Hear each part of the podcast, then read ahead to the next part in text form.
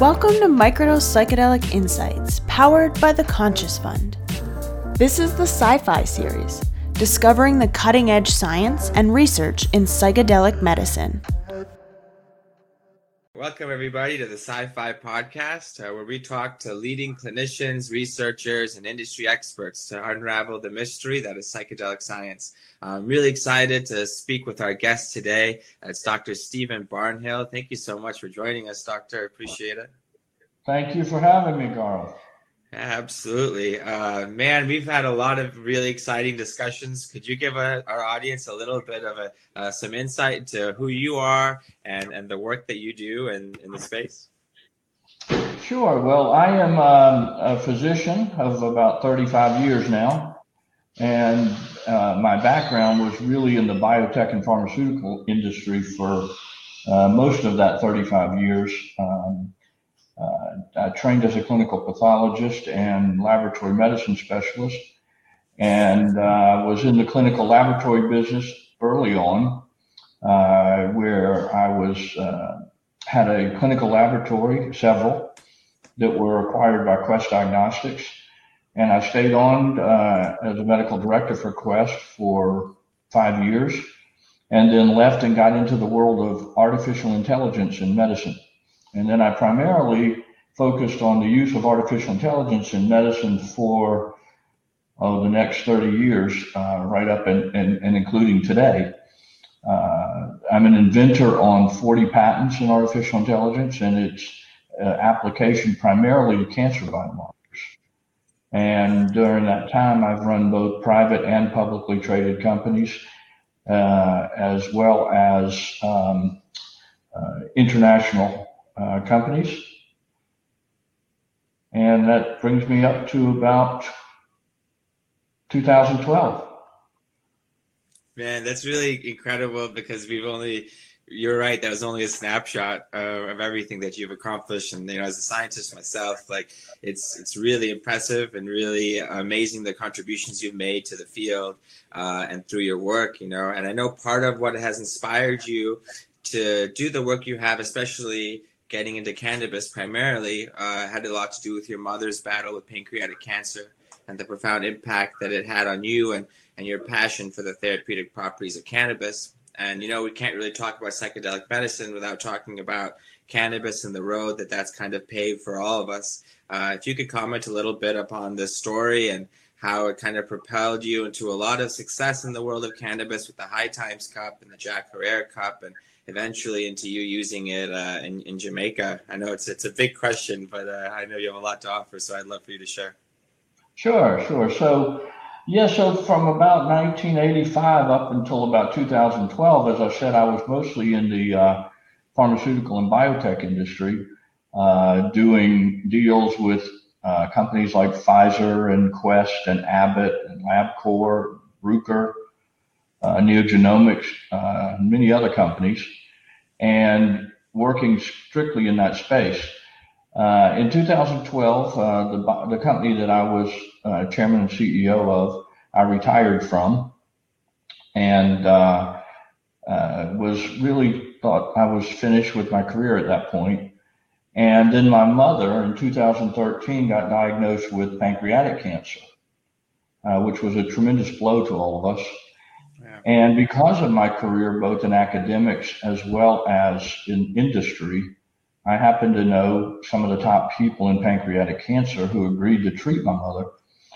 And uh, they were doing a fantastic job. They were using a, a, brand new chemotherapy that was experimental at the time, and it was actually working. The, the tumor was shrinking, and uh, it was coming off of the great vessels, and we were talking about preparing her for surgery. But what happened after that was the effect of the chemotherapy and the tumor on her gave her severe intractable nausea. We had tried every single FDA approved antiemetic medication on the market, including Marinol, none of which worked. So she lost down to about 88 pounds, and uh, we had her on IV nutrition. And I called her doctors and I said, Look, we're going to lose her to starvation and not pancreatic cancer if we can't get some nutrition in her. So to my surprise, they said, you need to get some medical cannabis. And I said, you got to be kidding me, right? My mother is a 76 year old woman. She's not going to smoke weed, and she's certainly not even going to let me in her house with it. Right. They said, no, no, no, you're going to use medical cannabis through a nebulizer system that, that she will inhale like a COPD patients and asthma patients use. In fact, she also had COPD and took three inhalers a day. So they said, get this, tell her it's a fourth inhaler. Don't try to bias her opinion of what you're doing, but just see if it works.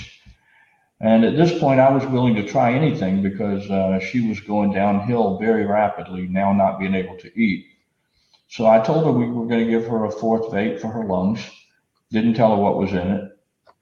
I administered it to her, and she looked at me 10 minutes later and said, My nausea's gone.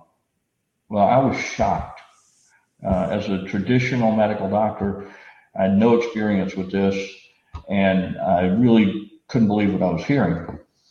So about 10 minutes after that, she began eating.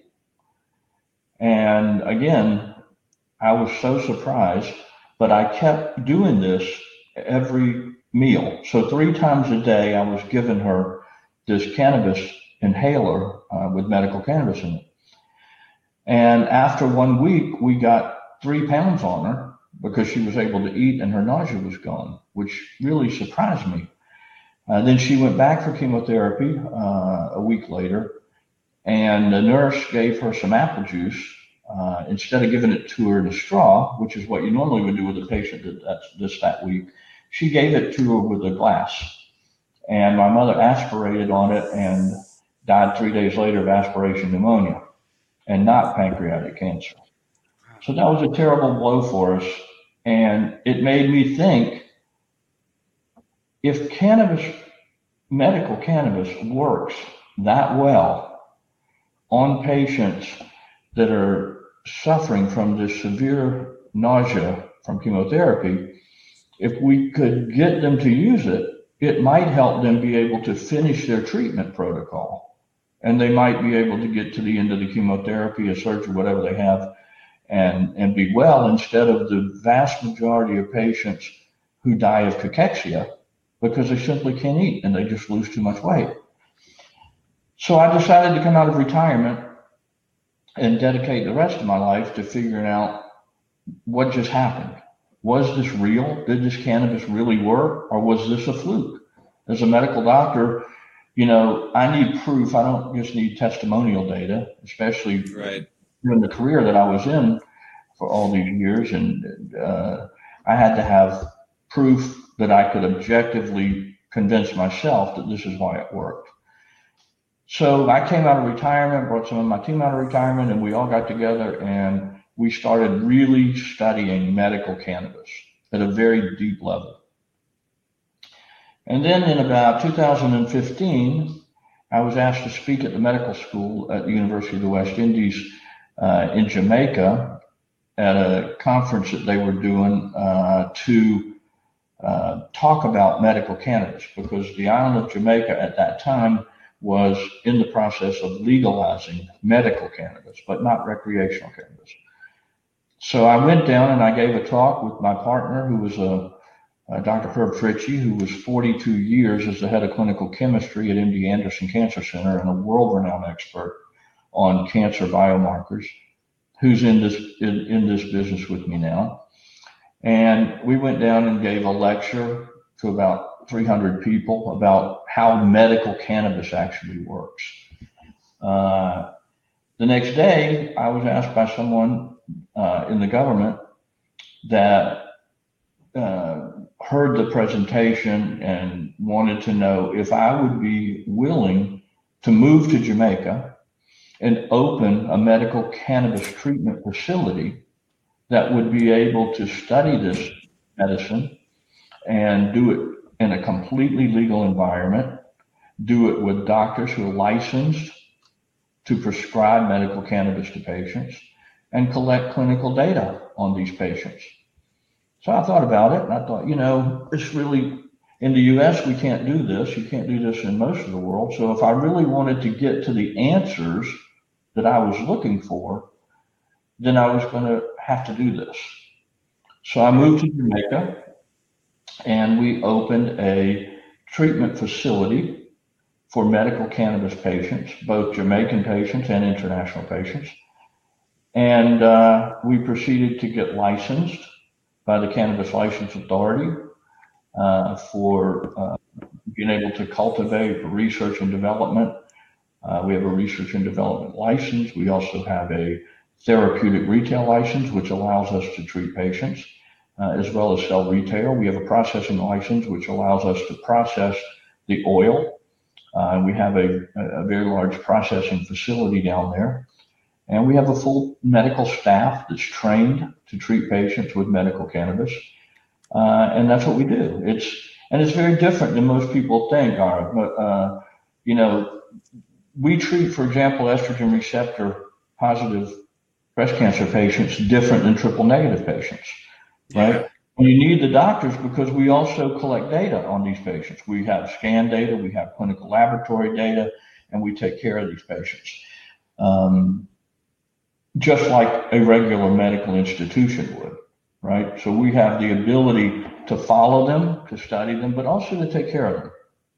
Yeah, I think it's really fascinating. Oh, go ahead.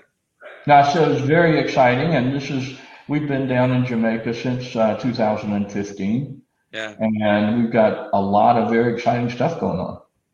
Yeah, no, absolutely. I think it's so powerful in your story that, you know, you and your team, you, you guys came out of retirement, you know, that this moved you so much. You you couldn't help but uh, want to investigate it further, you know, so much so that you moved your whole life to, to Jamaica. And now you're at the forefront of some really cutting edge work. And uh, I know when we're talking about psychedelic medicine, a lot of the discussion around cannabis has kind of revolved around maybe it failing to kind of deliver on its promise as a therapeutic.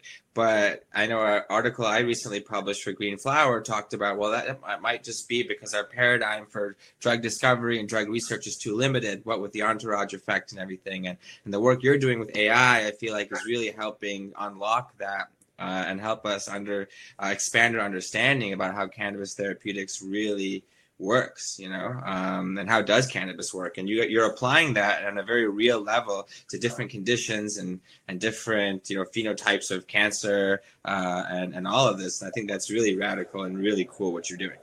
Well thank you. Yes and you know what you, you with artificial intelligence you're generally dealing with high dimensional space. So uh, in my previous work uh, we did things like identify the four genes that diagnose prostate cancer out of 30,000 genes, right? How do you look at the data results of 30,000 genes and say, I think these four right. would, would, would properly um, identify a pancreatic cancer patient? We also worked with a million pixels of a mammogram to be able to differentiate malignant from benign calcifications.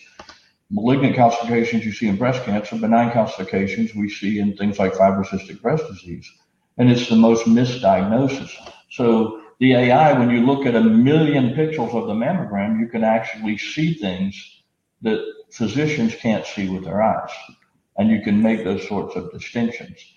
Um, we also worked on an iPhone app for melanoma detection, where you could take a picture with your iPhone and use the AI to really look at that image to determine whether a patient might have a high moderate or low risk of, of that lesion being a melanoma. So it carries over, uh, some, especially some of the newer artificial intelligence techniques that deal in high dimensional space to the cannabis world, right?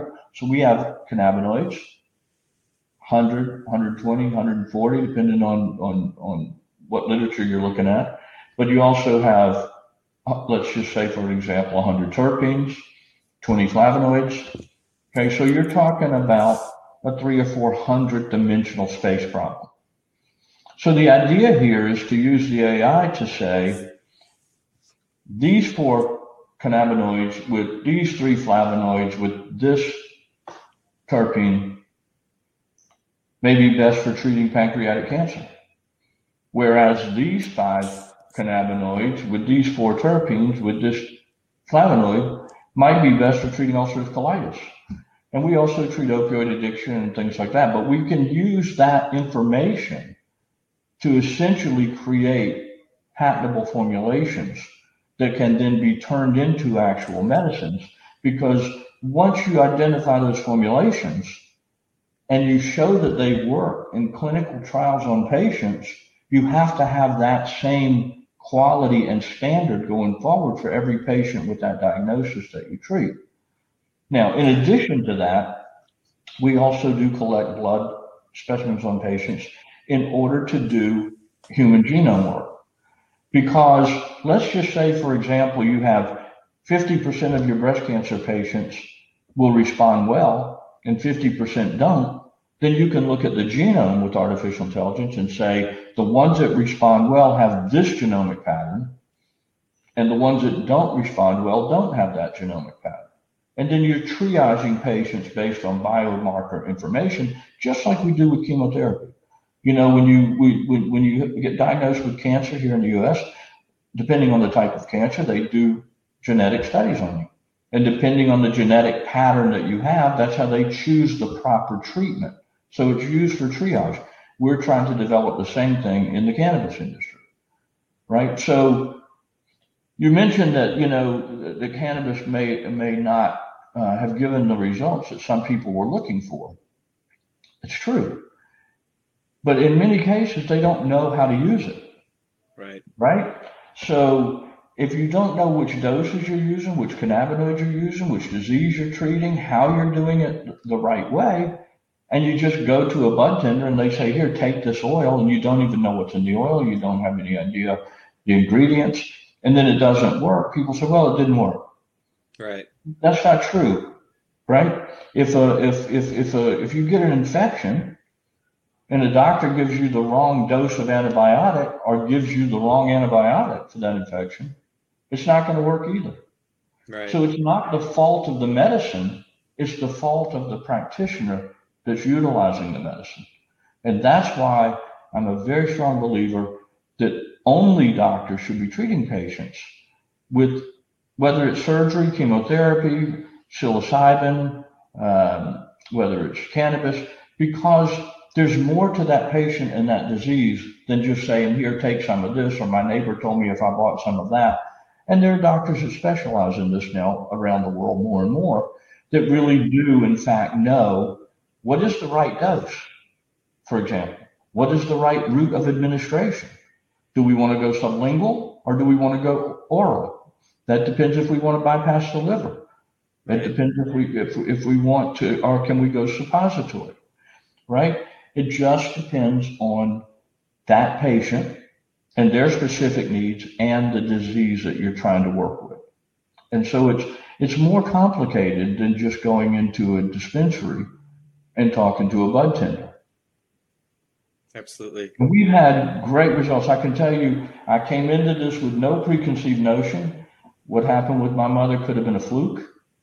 But I can tell you, after now being in this industry for seven years, it absolutely does work. I have seen it work, and I have seen things that you could not have convinced me 10 years ago before I got into this uh, from the success of this medicine. Wow, that's really amazing, man. Uh, I think it's really fascinating that you're able to to utilize cannabis in such a versatile way and be able to gain such a deeper understanding of its therapeutic potential. Uh, I know you mentioned psilocybin, and I think that leads really well into our next question because I know there's an interesting intersection uh, between medicinal mushrooms of various sorts, and edible mushrooms that you guys are also using. So I would love for you to talk about how that's fitting into the picture, and I'm sure that makes this uh, equation so much more dynamic and complicated when you're adding another plant medicine in there. So how do you kind of navigate that? Right. Well, it, and it's interesting because uh, I was originally contacted by some folks that wanted to get into the mushroom side of this industry, uh, specifically psilocybin. And because I'm in Jamaica, Jamaica does not have laws against mushrooms.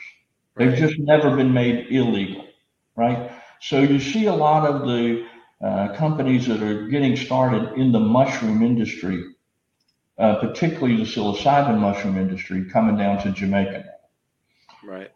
So as I started looking into it, Grubb, what I started seeing was that many of the diseases outside of the psychological disease world, many of the diseases that are treated by mushrooms, both psilocybin and edible, and the diseases treated by cannabis are actually very similar. Right? So I guess being a scientist, my mind went to this is great, but what if we combine them? What if we're actually able to combine the right healing properties from cannabis with the right healing properties from the mushroom? So we're dealing with the entourage effect of cannabis. We're dealing with the entourage effect of mushroom compounds, but we're also dealing now with the entourage effect of both, almost like a super entourage effect, right? Right.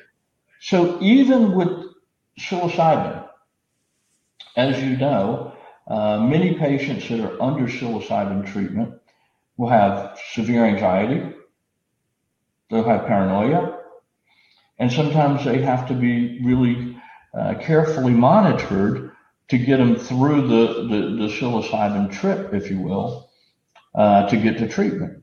Well, one of the things that has been shown is that if you give these patients simultaneous CBD, you can significantly reduce the anxiety, you can significantly reduce the paranoia, you can expand the trip, and you can make it more effective. So that's just one example of how mushrooms and cannabis work together. And that's in the psilocybin only industry, if you will. Right. Now, what we do at Aion Therapeutic is not just limit ourselves to psychological disorders with psilocybin as you study this more and more, you start to realize that in cancer, there are mushrooms that have been used for cancer treatment, edible mushrooms that are completely legal. There are chemotherapeutics that are approved in Asia that are mushroom based, that are approved for these cancer patients. All right.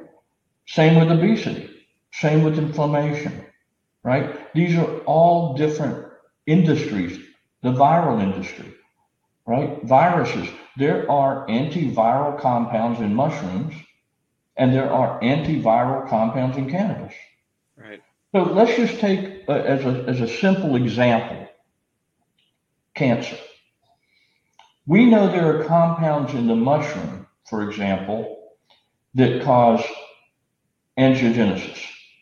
Angiogenesis, uh, I should say anti-angiogenesis but what happens when a cancer cell grows, it has to take blood vessels with it because it needs to survive off of oxygen, right? So there are chemotherapeutic agents that are approved by the FDA that are used as anti-angiogenic agents that stop that cancer from being able to take that uh, uh, blood vessel and grow, let it grow with the cancer.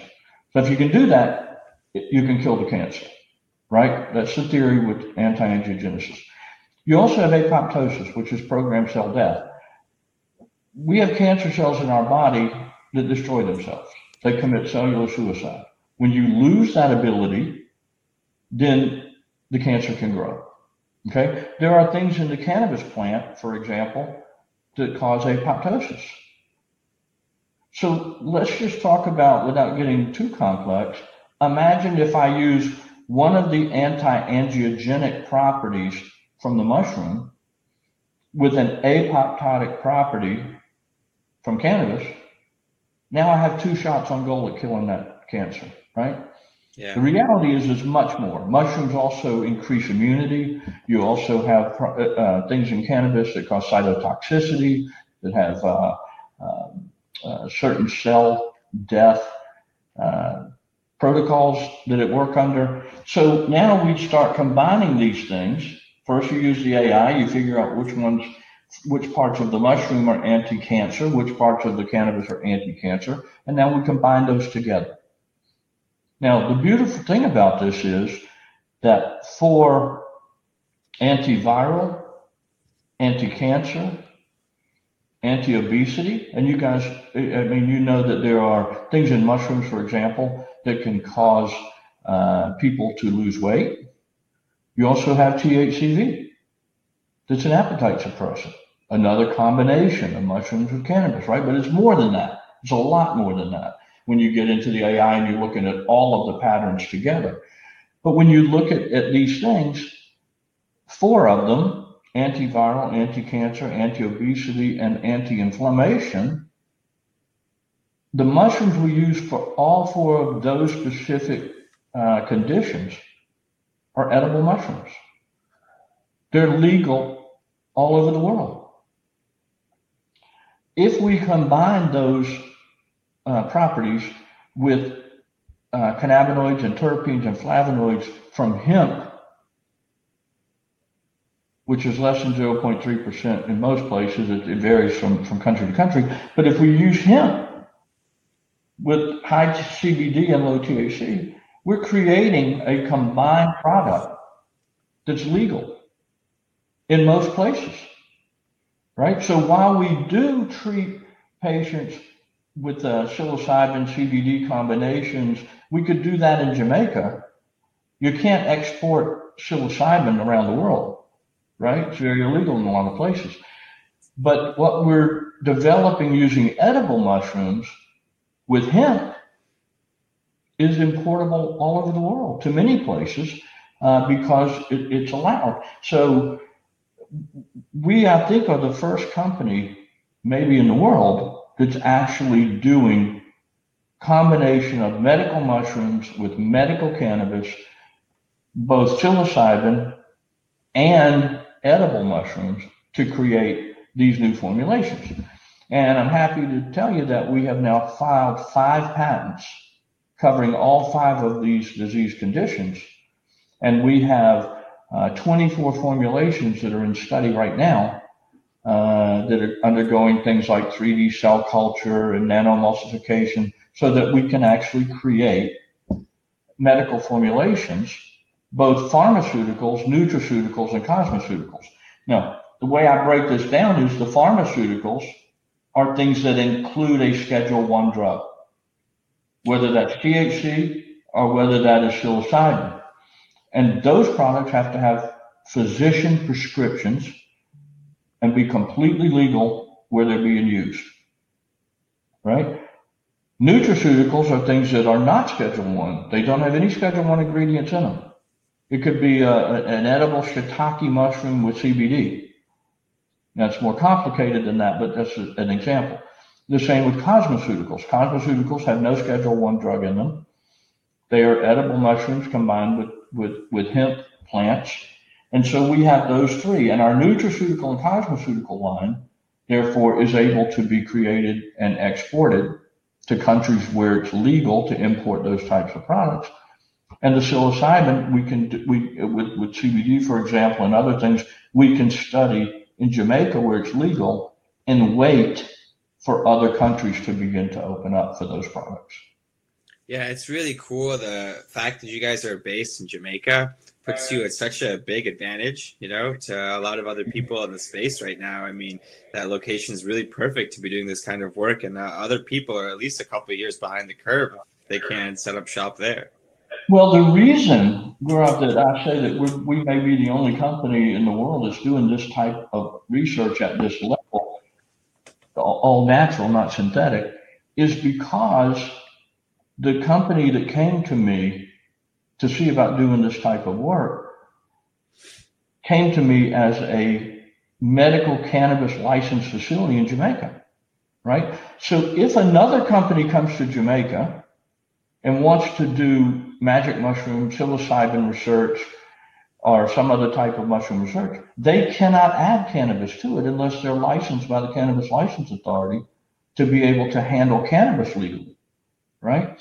And so, as it turns out, because we happen to be licensed, I say we, me, through my other company, happens to be licensed for cannabis by the CLA and for cannabis R&D and, and, and all the things I mentioned, we can also do work combining cannabis and mushrooms. Where a mushroom company that comes to Jamaica that doesn't have a CLA license or a CLA licensed partner can't do that type of work because oddly enough, cannabis is regulated and psilocybin is not currently. That's really that's yeah, that's really fascinating that you guys are going to be ahead of the curve like that. I'm definitely excited to see the research that's coming out of your institution as well because besides treating patients you guys are adding to the the body of knowledge you know about how these compounds can be therapeutically used and understanding their mechanisms. And that's so important. As a researcher myself i think that's really valuable uh, what you're doing. I wanted to pivot a little bit. I know you guys are also using data from whole genome sequencing to, to customize treatment protocols for patients. And a lot of what's being echoed in our conversation is the fact that this next generation of medicine is personalized. It's not a one size fits all treatment. And you guys are taking it to the next step by utilizing genome sequencing. So I'd love if you could talk a little bit about that. Yeah, and, and, and the goal really here is personalized medicine, right? So the genome sequencing is you take the, the, the genome data from a given patient and you try to identify certain biochemical biomarkers right? Tumor markers or other types of biochemical markers that will help you triage the patient into the right treatment. And you have to use AI as I, as I described for that because it's one skilled in the art, which is the AI IP uh, bar that you have to meet. One skilled in the art can't look at 30,000 genes and tell me which one's going to do better with this treatment or that treatment, right? So we have to use that. And I think that is a big deal. Now, Something else we're working on uh, with the 3D cell cultures with cancer is to be able to take a patient's individual cancer, not just some generic breast cancer, but Mrs. Smith's breast cancer, and put it into 3D culture and try a, a, a myriad of our formulations for cancer on that tumor and see which one actually kills her tumor the best. And then we can treat her with that specific treatment. And that just takes it to a whole nother level of personalized medicine, which is, I think, going to give us more efficacy than treating cancers in general, which is why the cancer industry, uh, the traditional cancer industry, is moving toward the same thing. Yeah. Okay. Wow. That's really cool because we're able to, I know, use genome sequencing for a limited number of applications right now, especially when it comes to like mental health and some other um, some other therapeutic areas. Uh, but applying it to cannabis, applying it to medicinal mushrooms, and seeing how you can tailor treatments and know that they may be and they have a higher chance of success before they're getting put in the patient by using 3D cell culture and trying to attack just their cancer. I think that's really powerful and, and pretty, pretty cutting edge. Uh, if you could talk a little bit about 3D printing and the medical cannabis products you're applying that to. When I was uh, working at Rush Medical Center in Chicago, we were doing some pretty cool work briefly using uh, 3D printers to print out patient specific heart models. Uh, so I'd love to know how that is, um, how you're applying that to medical cannabis products. Sure. So the, the, the, the whole reason I got into developing a 3D printer in this space originally was dealing with cannabis, right? Because again, as a medical doctor and, and, and, and, and a guy from the pharmaceutical industry, I go by the old adage, you know, a Tylenol is a Tylenol is a Tylenol, right? If I buy a Tylenol in the US and you buy one in Canada and someone else buys one in London, they're exactly the same. The dose is the same, the quality is the same. So, how do you get that with medical cannabis? Because one, you've got to have the same the same formulation, right? If the, as, as what your clinical trial proved works. But number two, how do you deal with importing THC? So I thought there's got to be a better way around this problem. So what we did was we hired some guys that had a lot of experience in 3D printing.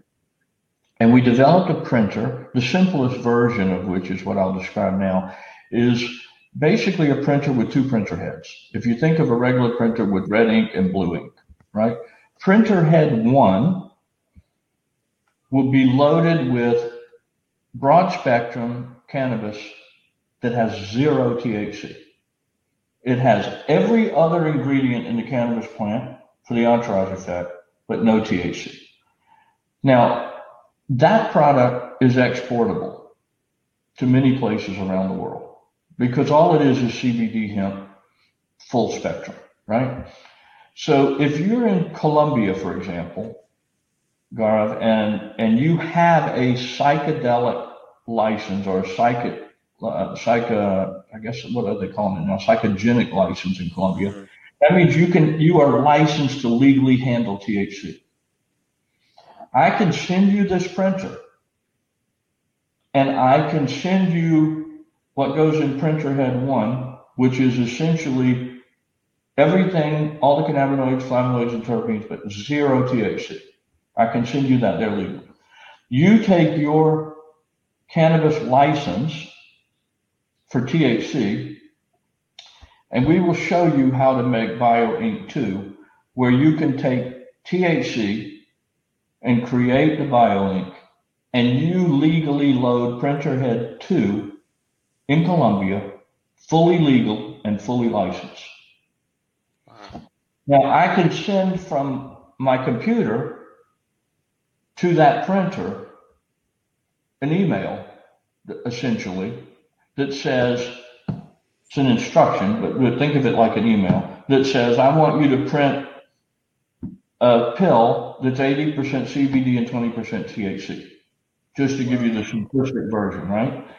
That 3D printer will print that pill in your printer completely legally without any issues of import or export. But you, because I'm I'm only dealing with people that are legally licensed in, in that particular country or that particular state to be able to use THC. All I'm doing is sending a computer instruction to the printer, which is operating legally. This way, if I tell it, now again, it's, it's more complicated than that, right? Because you could have uh, several cannabinoids, several terpenes, several flavonoids, right? But but if you just think about it simplistically, I can then produce an 80% CBD, 20% pill, sublingual, oral, or suppository, anywhere that that printer is, simply by going through the internet. Wow, that and is such huge. That, that has such huge implications the work you're doing not just on treating disease okay but also on accessibility. Like that's a huge discussion in the psychedelic space and it has been in cannabis and it will continue to be is how can we better access these therapies? How can we use technology to scale them up but also bring down costs and take them to other parts of the world where people need them and not just the privileged can have access to them? And it seems like the the work you're doing now has really big has a really big impact on that. Yes, and and and what we plan to do next is to add additional printer heads to handle mushroom compounds. Wow, sweet. Right? And then and then you would you would be able to print a tablet that is a combination of the best healing parts of cannabis with the best healing parts of mushrooms, edible now, because the edible mushrooms are legal. Uh, but uh, eventually, if there are countries that legalize psilocybin, we could we could print, for example, a psilocybin CBD capsule, uh, not capsule, but tablet, right? Uh, and so we're developing this technology. Uh, we've been doing this for about two years, and we're very excited. It, it's fascinating to watch this machine actually print a, a, a, a medicine. And I will tell you that the FDA in the United States has approved some drugs that are 3D printed. Certainly not cannabis and not psilocybin, but there are medications that that technology has received FDA approval on. So it's a technology that's coming to be. I just uh, am probably the first one to use it in the medical cannabis space and now in the medical cannabis mushroom combined space. That's that's super cool. Uh, one of the topics that's come up a lot in our discussion, I think it would be a good point to, to start to close our discussion on it has to do with policy it has to do with legality it has to do with these laws you know? So as a as a doctor that didn't in your traditional medical training uh, really get experience in working with things like cannabis and psilocybin, uh, and now having seen the damage like something like the war on drugs has done to the state of research surrounding these compounds and how how much the prohibition movement has held back our ability to make the kind of progress you are now. Uh, what are your thoughts on the dis- dis- dis- dissonance between science and policy and how can we move forward uh, into a brighter future where science and policy can be in alignment with each other you know and so the research that's coming out isn't diametrically opposed to the legislation that's also blocking access to these therapeutic compounds. Right. Well, you know, that's an interesting subject, Gaurav, because, you know, I, I do understand that the, the, war on drugs and live through it. Um, a lot of this, though, has to do with recreational use of the drugs. Uh, I, I am I'm not in that business right? And and I understand the concerns, and I understand some of the overdose potential, not with cannabis, but with some of the other uh, illegal drugs that have been out there. Whether that, whether you know, Schedule One includes heroin, methamphetamine. You know, there's some things I don't think should be on Schedule One. I personally think psilocybin may be rescheduled even faster than cannabis. And the reason I feel that way is because uh, in cannabis in the U.S., because there hadn't been any clinical trials really uh, uh, for many, many years, it's a lot of testimonial data, right? My grandmother took this and it did this to her. My, my mother took it and this is what it did for her. But that's not scientific proof and evidence. With psilocybin, you have the Johns Hopkins group that got DEA waiver to do psilocybin studies 20 years ago and now they have published some 60 peer reviewed publications. These are the best guys in the world that have shown that psilocybin doesn't have two of the things that Schedule One requires. One, it doesn't have a high addiction potential because the treatment that they use is only given once every six, seven months, one dose.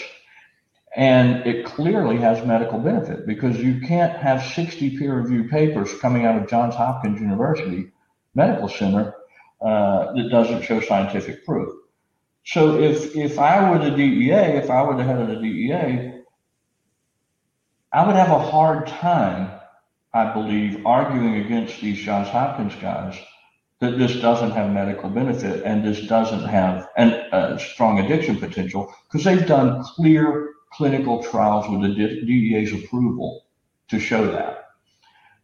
Cannabis, on the other hand, has got to come through the same sort of process which is what we're trying to do in Jamaica because we couldn't do it in other places in the world. Right. So again, as, as I said, I also believe that if you're going to be treating patients, you need to be a doctor. Right.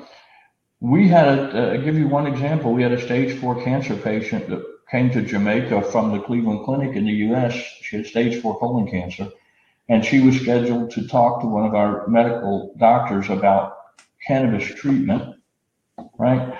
Um, because she had failed Avastin therapy and she wanted to try something different. Now, she had a nine o'clock appointment at seven o'clock that morning.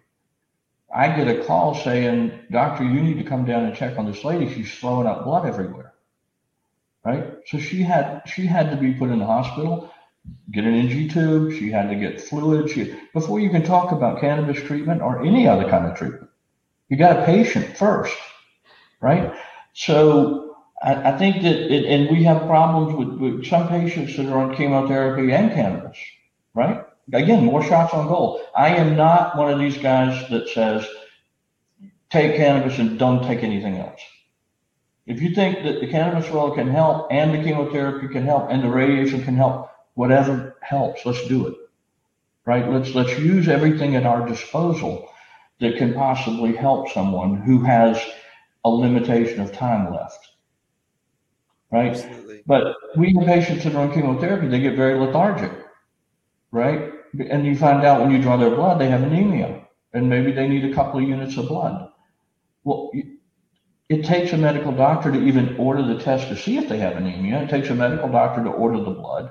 And so what we did in, in Jamaica was create an international cancer, well, not just cancer, but treatment facility, health and wellness center uh, in Jamaica that is staffed by knowledgeable doctors that know how to use these medications properly, but they also know how to take care of patients. So a patient can come to our facility in Jamaica uh, and they can get treatment uh, in a legal environment with medical supervision by a licensed physician. And I'm talking about uh, the, the company Aion Therapeutic that I'm also involved with the mushrooms. They also uh, now share our treatment facility. So they can, patients can come for psilocybin treatment under the care of a physician. They can come for cannabis treatment under the care of a physician. So, you know, it, it's a center that's set up to do this. And I'm happy to say that we just won first place in the world for the number one health and wellness uh, medical cannabis facility uh, by Edibles Magazine, which was a great honor. And we do things at a very high level of quality, right? We, we, we just won the Jack Herer Cup, as you mentioned, for best solvent oil. We have won the High Times Cannabis Cup for best indica flower, which was which is uh, made me especially happy because indica is what we use to treat cancer patients with, yeah. right? So uh, I think this combination of these two companies, uh, the one that's licensed in cannabis with the mushroom company, that, and we can do the work for Aion Therapeutic with the cannabis license by having my other company as a partner. We're developing formulations that the world has never seen before. And then we can, we, we hope to develop these formulations using AI. Then we hope to look at the human genome and, and be able to triage patients correctly into the right formulation. And then we're able to make these formulations identically duplicate anywhere in the world where they're legal with a 3D printer. Wow. That's really cool, man. I think it's really cutting edge what you guys are doing over at Aion. It has a lot of relevance at this point in our collective evolution as a species right now. I think the work you're doing could possibly be more relevant and more important and more necessary uh, for for all of us. Uh, one of the things I did wanted to touch on uh, really quick was speaking of current events and the patents that you mentioned. Uh, one of them had to was concerned with antivirals, and I think our audience would be really interested to know if there might be any applications to COVID nineteen uh, and possibly future you know pandemics, and if we can find uh, the solution to immunity to boost our immunity we, we might need in these compounds. Yes well you know we can't speak specifically to covid-19 or any other virus until we have the clinical data to prove it. But speaking conceptually in general one of the problems with covid has been this cytokine storm from of inflammation this virus produces a tremendous amount of inflammation and in many cases it goes to the lungs and that's what is is fatal in many of these uh, patients. Uh, as you know, there are many strong anti-inflammatory compounds in medical cannabis, right? CBD is one of them. It's a very strong anti-inflammatory. CBG Absolutely. may be a stronger anti-inflammatory than CBD. So we have anti-inflammatory compounds. We have in mushrooms also immune boosting compounds that actually boost the immune system.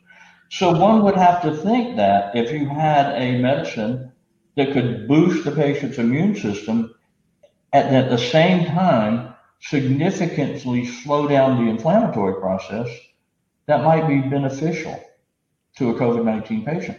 And so these are the things that we will be looking at, and these are things that we will be studying.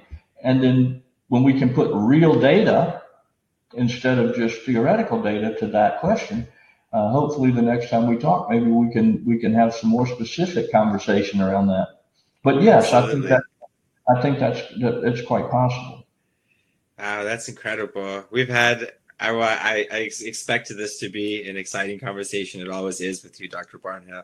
I'm so grateful you could come and be a, a, guest on our podcast. Absolutely. I can't wait until the next time that we can talk. And there's been some more developments on the research and development end of what you guys are doing and hearing these exciting stories about you changing lives and, and these patients every day is the kind of hope and the kind of momentum and good news that we need for this movement and for the world at large today. You know, so thank you so much for the work that you guys are doing. Truly. Oh, you're welcome. And, and listen, you know what's exciting to me, Gaurav, is that people say, "Are you a psilocybin psychedelic company that can do psilocybin research and treatment?" The answer is yes.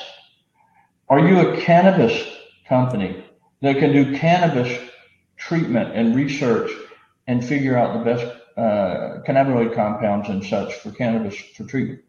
The answer is yes. Are you an edible mushrooms company? Are you guys interested in what goes on at the edible compounds so that we can look at the anti-cancer, antiviral, anti-inflammatory effects of edible mushrooms? The answer is yes. We at Aion Therapeutic, we do all three. And that is very exciting. And I think this giant entourage effect of all three, when we can tweeze out the details with AI and put them in proper formulations and then make those formulations patient specific, is going to be very exciting for the world. And I thank you for what you're doing to help spread the word about what we're doing. Oh, thank you so much. It's really my pleasure. It's such an honor to to have have had this hour with you. I look forward to the next time. And for all our listeners, thank you so much. This has been another episode of the Sci-Fi Podcast, and this is Dr. Stephen Barnhill of Aion Therapeutics himself. Thank you so much, and until next time, folks, we'll talk soon. Thank you. Thank you, Gaurav. Have a great day. Yeah, you too. Thanks for joining the Sci Fi series, brought to you by Microdose and the Conscious Fund. Visit our website at www.microdose.buzz.